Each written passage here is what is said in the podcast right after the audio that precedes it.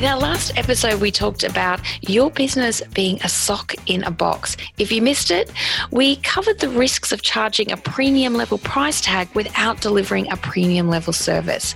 Today, Kate and I are going to dig into that idea in more detail. Namely, how do you offer a service that you can confidently charge more for? Why are some copywriters so expensive, and how can you be one? Let's do this.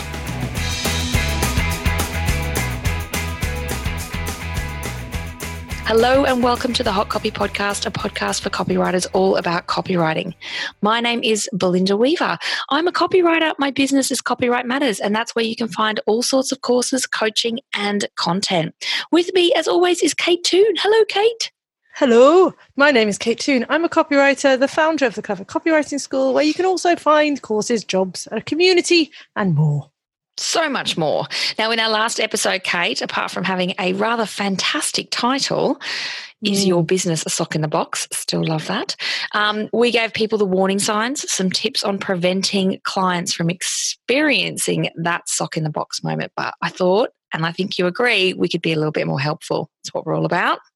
Yeah, I think that's it. Like, we were basically saying, don't charge too much unless you can deliver on it. But then what if you can deliver on it? What if you want, you can charge these high rates? How can you be a more profitable copywriter? That, dear listeners, is what we want to do. We want to bring in more money for you so you can lead the life you want to lead. Bit of woo-woo, but there you go. But seriously, no one wants to be a freelancer scrounging around for low-paying jobs with crappy clients. So today, we're going to share some practical ideas on how to become a high-priced copywriter and all the steps to get you there. Awesome. So, you know, let's be realistic here. Copywriters are just like any other service or product. You'll find cheap copywriters and expensive copywriters and a copywriter for every price point in between. So, you know, if a copywriter seems too cheap, I think we can always all agree that it's possibly too good to be true. The idea of being expensive is totally subjective. So I thought we could cover first maybe the idea about kind of the value a good copywriter offers. And this, I think, is what your business baseline should be. So my first one is a good copywriter asks hard questions. So this is really not just having a brief, but having a really good detailed brief. Like, who is the audience being targeted? And dig into that. Push on to clients to give you some really good information. What stops them from buying the thing? What do they fear, love, and worry about? What exactly does a client do to make their brand relevant and meaningful? How are they unique? And we have an episode about how uniqueness isn't really the thing, but it's what you need to dig into with your clients. This is all about pushing a bit more and not necessarily taking the easy, glib answers that some clients can give you. You really need to be able to get into the details and uncover the gold that a business has. And every business has the gold. Yeah, so I think it's all about, you know, being flexible and adaptable. Is that kind of what you're saying? Well, I think it's not just having a brief that digs deeper than this, maybe the standard questions, and also asking maybe the questions in different ways. If a client gives you a pretty shallow answer, figure out how to dig a bit deeper. Or just challenge them as well. And I think that leads into the next point, is that a good copywriter offers a fresh perspective on marketing messages. So, you know, with any brand, it's easy to become complacent about, you know, the marketing messages or the copy that was written way back when, but perhaps they become a bit stale or a bit irrelevant, or perhaps they weren't even that good in the first place. It doesn't really matter how much time your client spent on that whoop-de-doo branding workshop a few years back, or even a few weeks back. If their marketing messages are fluff, they won't be worth the characters in the copy you're writing. So a good copywriter brings a clean slate to a project and helps each client see the amazing things they can do with fresh eyes. And I think this is tough, because we don't like challenging our clients. But, you know, especially in this early stage, often we're still at the point of trying to woo them. We're trying to lure them in. So it can be a bit awkward to be going back to them and saying, hey, I know you just spent $3,500 on a branding workshop, but I think that tagline's terrible. Yeah. And I think that snippet that you wrote here really doesn't work, and I don't think it addresses your audience. It's about being able to offer the hard truth and opinion to clients. I think that it can be hard to do, and you've got to be strong in yourself. But, you know, we've got to remember that these people are paying you to be an expert. Yeah. You know, and often we always say that our worst type of clients are the ones that say, I could have done this myself, but I thought I'd hire you. And to a degree, all clients think that. All clients come thinking that they know exactly how their brand should sound, what they want to say, and they're not always right. So you've got to make a choice between keeping your client happy or challenging them for a better result, which is going to make them happier in the long term. And more often than not, I had moments where through the brief, when I was asking questions and I was digging deeper and deeper, I would be saying to my clients, oh, wow, that's pretty amazing. We should definitely highlight that in the copy. And they'd be like, oh, really? Oh, that's just a thing that we always do. Well, that's amazing. And we should highlight that in the copy. And that's the other thing that a copywriter can bring, is that that's the fresh perspective as well. Yeah, exactly. And of course, we bring the skills, the writing skills. So, you know, as much as everyone thinks they can write, and everyone secretly does, good copywriting takes training and it takes effort. And a good copywriter is always honing their craft. So we understand the words that sell. We understand the psychology behind influencing behavior. We understand the editing techniques that make a succinct, hard to say, message. And that's what the skills that we bring, and that is worth the money, and that's worth investing ourselves. That's why you're listening to the pod, right? Yeah. And I think, you know, we talk a lot about proof when we're talking about selling and conversion copywriting. You know, as we've always said on this podcast, I haven't done any courses. Belinda, however, has, and lots of the copywriters in my community have. And a lot of those courses will give you little stamps of approval and things that says, hey, I'm a graduate of this and I'm a graduate of that. And I do think that's quite powerful in the pre-sell. I mean, obviously you have to have done the course and taken it all on board and become a better writer. But if you want to illustrate that to a client, it's kind of hard, but a couple of logos in your could help with that. Yeah, absolutely. So another thing I think a copywriter does is really spend the time so that the clients don't have to. And remember that they have come to you with a job that they don't necessarily want to do. You know, they want to focus on their business. So everything that goes into good copywriting takes time, considering the target market, getting to know the brand personality, checking out the competition and seeing what they're doing, and creating that original copy that speaks to the right people in the right voice. So the big question your client is left with is, how much is their time worth? That's how much value a copywriter can add. That's how much value you can add. And that's how you can sell yourself as being a copywriter worth the price tag. So what kind of things can you do to justify this premium price tag? Okay, we've got some extra tips here. Well, I'm going to jump in with the first one. And it kind of ties back to your first point about, you know, asking the tough questions. Yeah. So I really think that the brief is everything. How you take that brief, the format of it, what questions you ask, how challenging you are. So when a copywriter asks a client a lot of questions, that's a sign that they're taking a genuine interest in the business. They're taking it seriously. And that's a good thing. That time is factored into the copywriting quote, but it is worth every penny. And that willingness to dig deep is what clients are really paying for, and it pays back big. And it's the only way you're going to find those insights that allow you to write really amazing copy that's beyond the ordinary. Because if you don't dig deep, you're going to be writing the same blah, blah stuff they've always had written before. Yeah. Your goal, as Belinda said, is to dig deep enough that you find that gem that even they hadn't discovered or that they didn't even realize was there. I love that point. Some clients find the in-depth questioning tedious and time-consuming. That's true. Lots of people do not like filling in a brief. So, you know, one easy way to get around that is to do it over the phone, do it over Zoom, because then you're building up the relationship as well. I think we've talked about this before, but I never did that detailed brief until I had the deposit in the bank. Yeah. So I did a very top level brief that talked about number of pages, number of words, and what I was doing. That was just to give them the rough quote. The detailed brief comes after you've been paid. So you can invest that time. You're not investing that time on a job that might not happen. You're only investing that time on a job that's already been sort of paid for.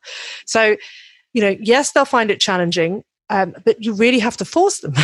Yeah. It's a red flag to avoid. If they avoid it, then you'll be writing copy without substance, and then it won't be good copy. And they'll be like, this copywriter charged me this much money for copy that's really, really bland. So you have to sock in a box. And it's like when you go and see like you can go and see a personal trainer that just says, I'll do some sit-ups. Or you can go one that says, no, you've got to change your position. No, you've got to change your position again. That's wrong. No, your leg's got to be here. And it's annoying. And you're like, just let me do the sit-up. But he knows that if you get the right position, that one sit-up is going to be worth 10 other sit-ups that you've done without them. So that's my little analogy. Does that work? Maybe. Yeah, absolutely. I cannot relate to that at all. But I appreciate that it's probably true. I'm sure you could do one sit-up. Can you do one? I can't really do one. I can maybe do like a crunch, but I can't actually. My exercise routine is, like those videos you see on Facebook where, there's people doing yoga with straws in their mouths and then the straw goes into the wine. Yeah, that's you. That's me. Yeah. You're lucky. All right. No, but I mean, these are things as well whenever all the tips that we're giving to you now is when people say, oh gosh, that quote's higher than I expect. These are things, everything that we're talking about in this pod are things that you can outlay to say, well, this is the value that I can bring to your project. And this is why I am reassuringly expensive, to take that stellar tagline, which I love. That used to actually be my tagline on my homepage. I borrowed it. I'm a reassuringly expensive, because again, I actually addressed this problem on my homepage. I actually said, on my pricing page, I was like, question, why are you more expensive than other copywriters in Australia? And it's like, because I'm better, because I've worked with more, and, we haven't talked about it here, but I think we're going to bring it up. I've worked with these big brands, and that's, everyone likes big brands, but what does that really mean? It means that I've gone through some really challenging stuff, and you're trying to work with $1 million campaigns. Every word counts, so backing it up. And I think this is your tip too, isn't it? That how to back up the price. Yeah, that's right. So my next one is having the experience to back up the price. And I know a lot of listeners might be going, but I don't have a lot of experience. And that just means, well, you don't get to charge the top dollar just yet. When you got the experience, you can absolutely charge the rate. And, this boils down to the fact the more experience you have, the more you can charge, because you're writing faster and better. You're writing better in a shorter period of time. The questions that reveal the secret sauce of a business. You've got your briefing process down pat. You've got the testimonials to back up the portfolio of project. You're actually confident in your skills. And you know what? We've talked about pricing before, must link to the pod, mental note.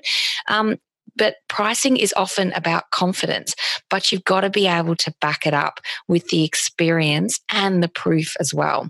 But, the more experienced you are, as I said, you're able to write faster, but you don't have to reduce the quote, because your quotes aren't just about time.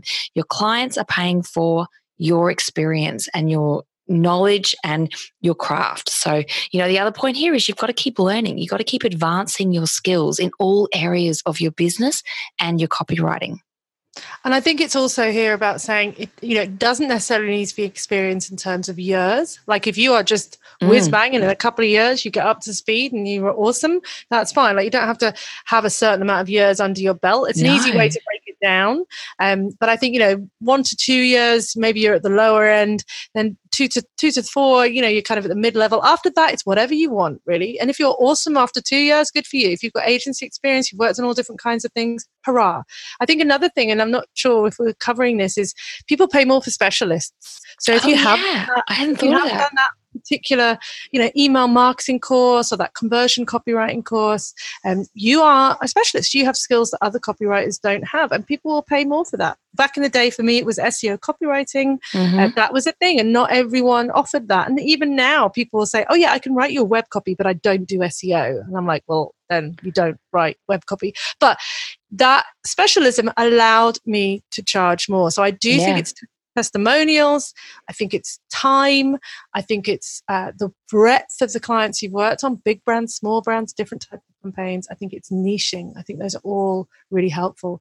And then the other great thing about being a super awesome copywriter who charges more is that the client has an easier time of it throughout the whole job.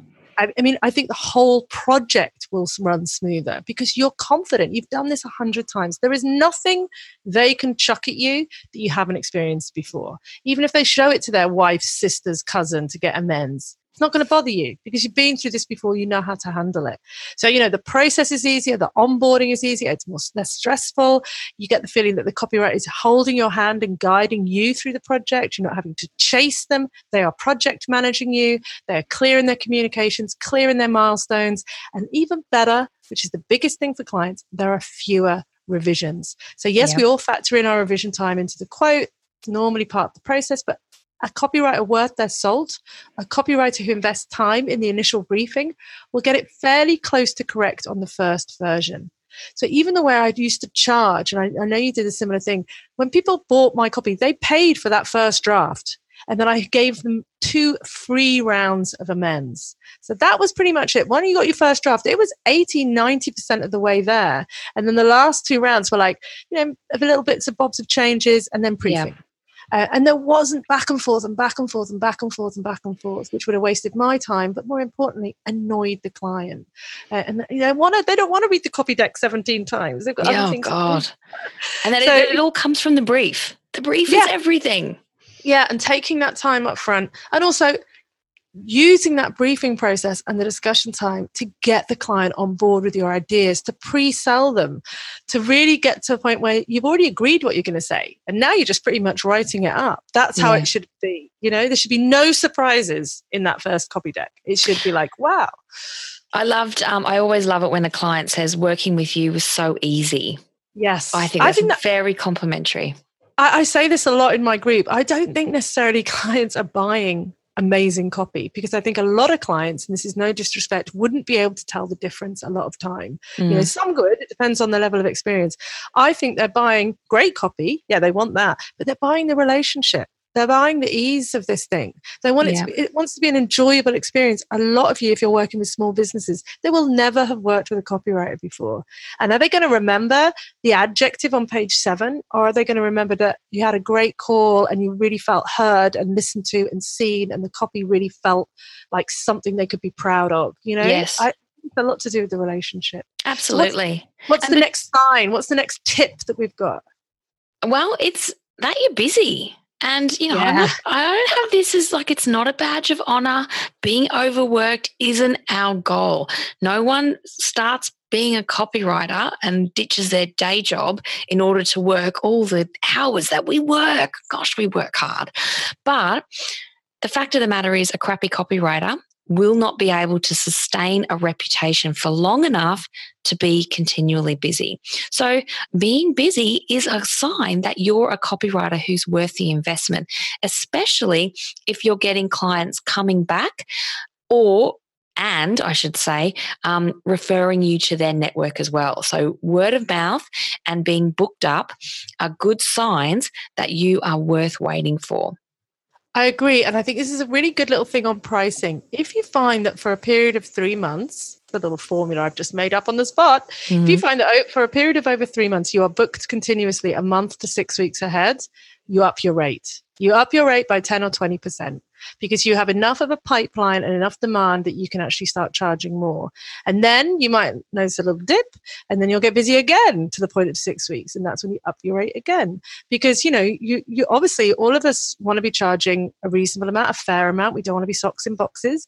But, you know, a sign of being super busy constantly and feeling like you're not getting anywhere and the money isn't right is that you're just charging too little. We say this on the pricing pod that, you know, 50% of your proposals, I don't think this is true. Okay, let me put it this way. 50% of your ballparks will be knocked back. So I'm all ballparker. So, you know, you go to somebody, say, yeah, it's going to be $2,000 to $3,000. 50% of people will just go straight away. You're too expensive. That's fine. And that's a good result. I'd say 95% of your proposals should be accepted. Yes. You shouldn't take the time to even write a proposal unless you're pretty certain you've already got it in the bag. That's my rule. So do you know what I mean? Listeners, absolutely agree 100%. I was talking with a member of my community and, she was spending a lot of time on proposals. And I was like, dear Lord, 2 hours on a proposal, too long. Yep. So we worked at finessing the pre-proposal steps and it's just cut down a lot of admin time, really. Yeah, we used to bang them out in half an hour because really most of it was formulaic. That's why we have the templates. Get the template from the shop, people. It's awesome. Anyway, you know, when you're putting your price up as well, you won't get as busy, but you'll be getting higher value clients. But at the same time, you've got to run through your little list here of tips that we're giving you on the pod. Am I still worth it? Am I worth this new price? And of course you say, of course I'm worth it. But check your process. Are you delivering on the service? Are you making your clients feel all the feels, not only about the copy that you're writing, because the more money you charge, the better the copy has to be along with the relationship, because you might attract clients with bigger budgets, bigger brands and things like that.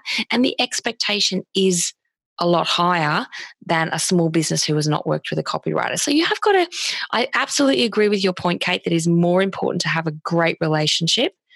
But you've got to be able to back it up as soon as you start getting into that top tier price. I agree. I mean, that's kind of the next point. We've kind of covered it, but I'll go over it again. And it really is all around that service. It's what we talked about with Sock in a Box again. You know, the most important element of charging a high price, and the point, of it all is that you really, if you're asking clients to pay serious money to write their copy, you need to make sure that you deliver excellent customer service. You know, as we said, making sure the client feels listened to, like they've got good value, that they feel heard, that they enjoy the process. And, you know, simple ways of doing that are to be super clear about what your process is from the get-go, and be clear and firm on that, and don't waver from it. Give them clear milestones at the start of the project and continually update them on those milestones. If they slip, then fully understand that the deadline has slipped, that the end result has slipped. Have regular conversations with them, however you choose to do that, over the phone, over Zoom, via Slack. Keep the communication up. Don't go dark on them. Don't go AWOL. It doesn't help anybody. Under-promise and over-deliver. You know, don't say it's going to take you a day to turn around the amends. Give yourself a good 3 days. They haven't got an expectation. And generally, there's nothing driving the deadline. You know, they haven't got a television ad going out. So be realistic so that you can deliver in 2 days and go, hey, I managed to prioritize your work and I was really into it. So I got this done early for you. Boom. And, you know, really never, ever. It's like you're dating. It's like The Bachelor. Yeah. The Bachelorette. You have to pretend that this is the only client you're dating right now. If you're talking about all your other clients and saying, I'm so sorry, I can't speak to you at 12 because I'm speaking to my other client, or I'm so sorry, I didn't get to your work because I had to finish off something for my other client.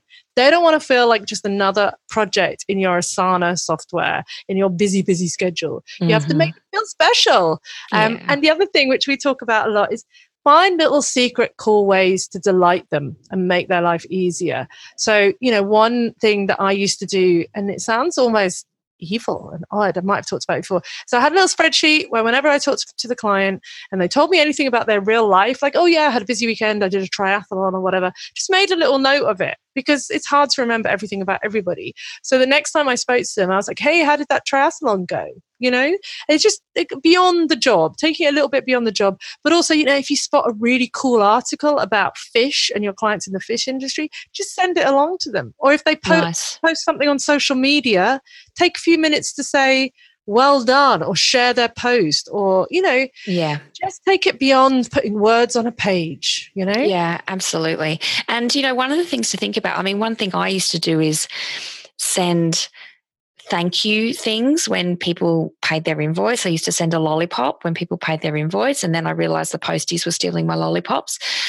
So I decided to send cute little postcards, and I had a variety of them, and that's all very well and good.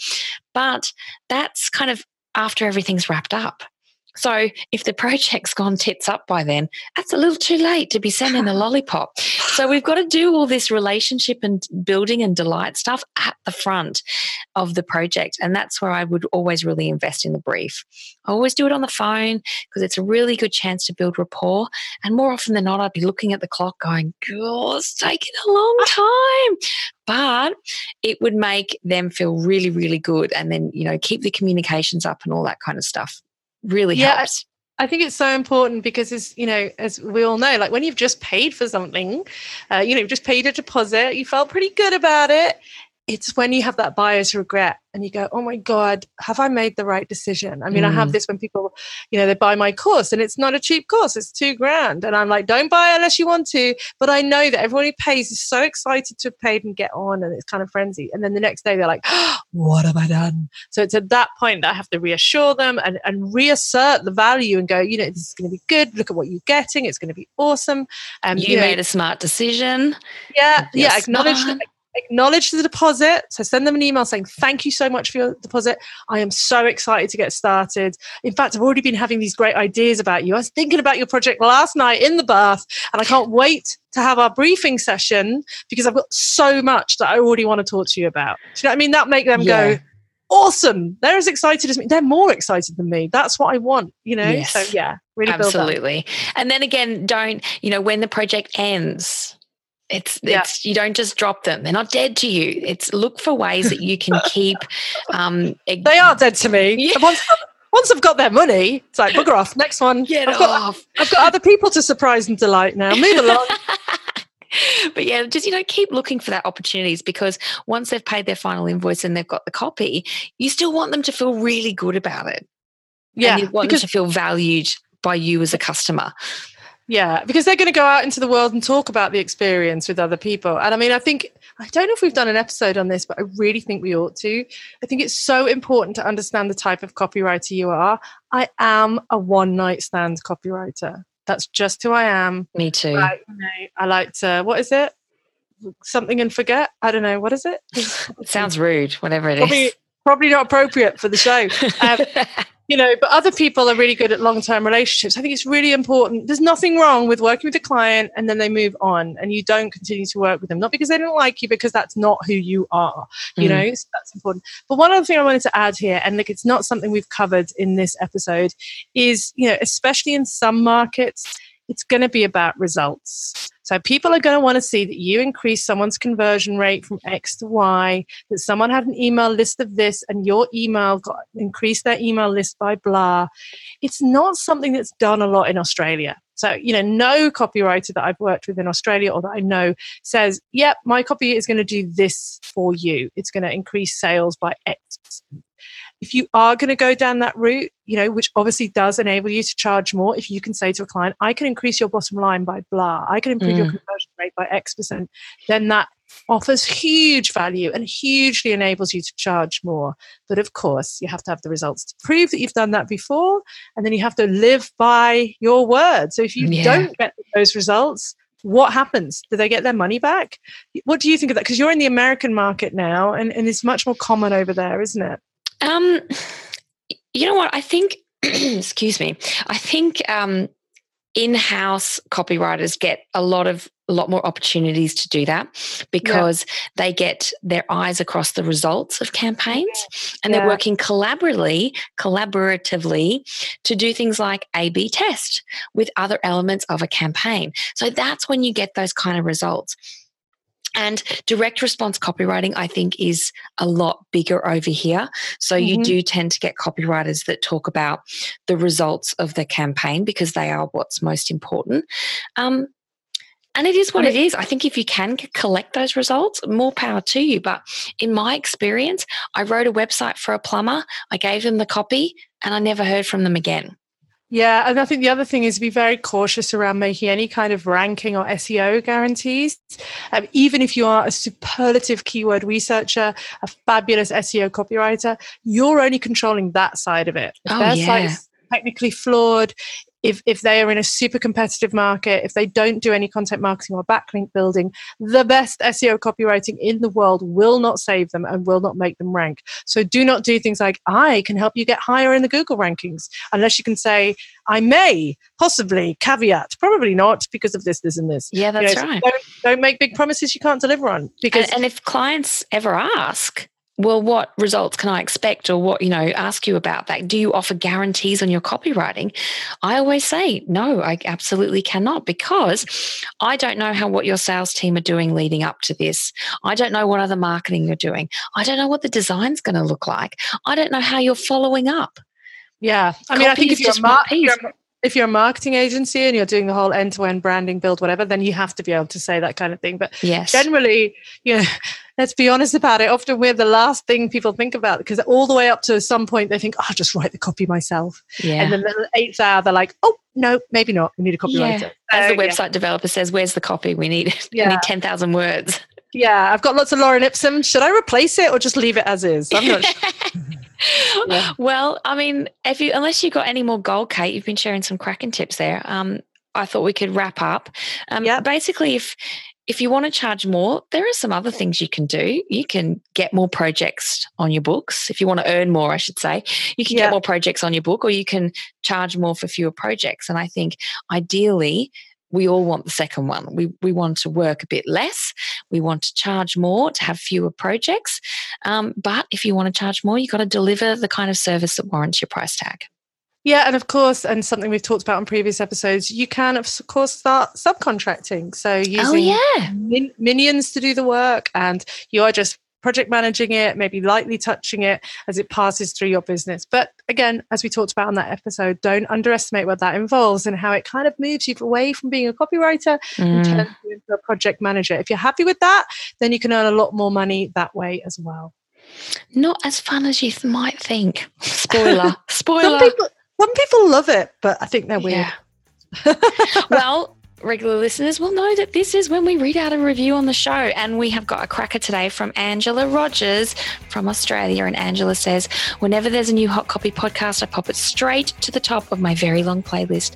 Kate and Belinda are very generous with sharing their knowledge and experience, and they make a great duo. Oh, thanks, Angela. I love hearing their different perspectives because I can pick and choose the advice that resonates with me. FYI, guys, it's about 50-50. I think I'm a blend of you both. Well, that is either very exciting or kind of horrifying. Hot Copy has played a big part in setting up my copywriting business, and I'm so grateful. Isn't that a cracking review? I know. Angela's in my community, and she's going great guns. You should follow her on LinkedIn. Her LinkedIn is impeccable. Oh, very nice. Good. I know. Nice. Check her out. Yeah. And of course, thank you for listening. If you like the show, leave us a rating and review on iTunes or Stitcher. Your review helps other copywriters find us, of course. And just like Angela Rogers, we'll give you a shout out on the show. If you've got any thoughts about what we've talked about today, head to hotcopypodcast.com. Well, thank you very much, Kate. This has been a great one. Well done, us. Hooray. Goodbye. Hooray. Until next time, happy writing.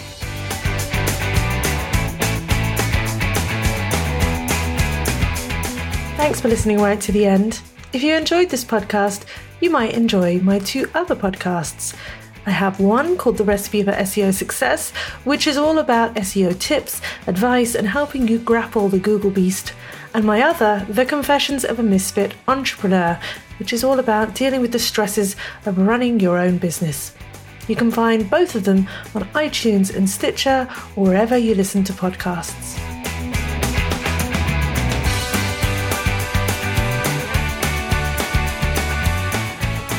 I've been drinking some concoctions, so I sound a little less like a drag queen. Why? Have you got a bad... just a cold. I've got tonsillitis, mate. Oh, I take your cold and I up you. That's what you do. Yeah.